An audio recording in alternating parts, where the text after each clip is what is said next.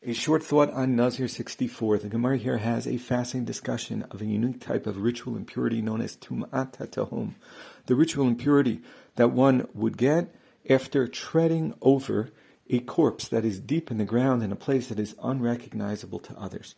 Generally, the principle is that certain actions must be performed when an individual is ritually pure. One of these actions is the offering of the Korban Pesach, the Paschal offering which is offered once a year. The halacha is Jewish law states that only one who is pure is able to bring such an offering.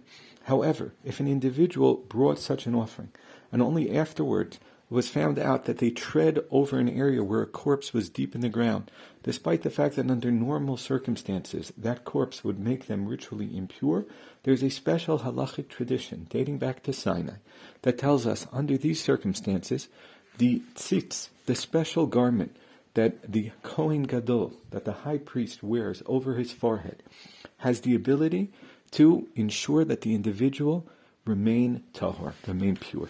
This is a fascinating Jewish law which has its own set of halachot.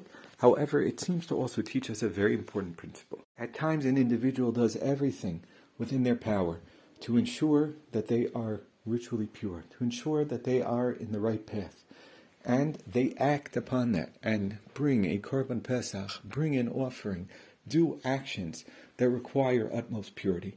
And only then afterwards they find that something went wrong, something that was above and beyond their ability, something that was hidden, but it's something that could ruin everything. Under those circumstances, this halachic tradition tells us that at certain times they need not worry. At certain times there will be the power of being part of the Jewish nation, the power of having representatives like the Kohen Gadol, the high priest, who have within them and within the special garments that they wear the ability to purify the situation and ensure that all is proper. Many of us face many circumstances where we try and put all our efforts in and think we succeeded and then only to find out afterwards that we did not.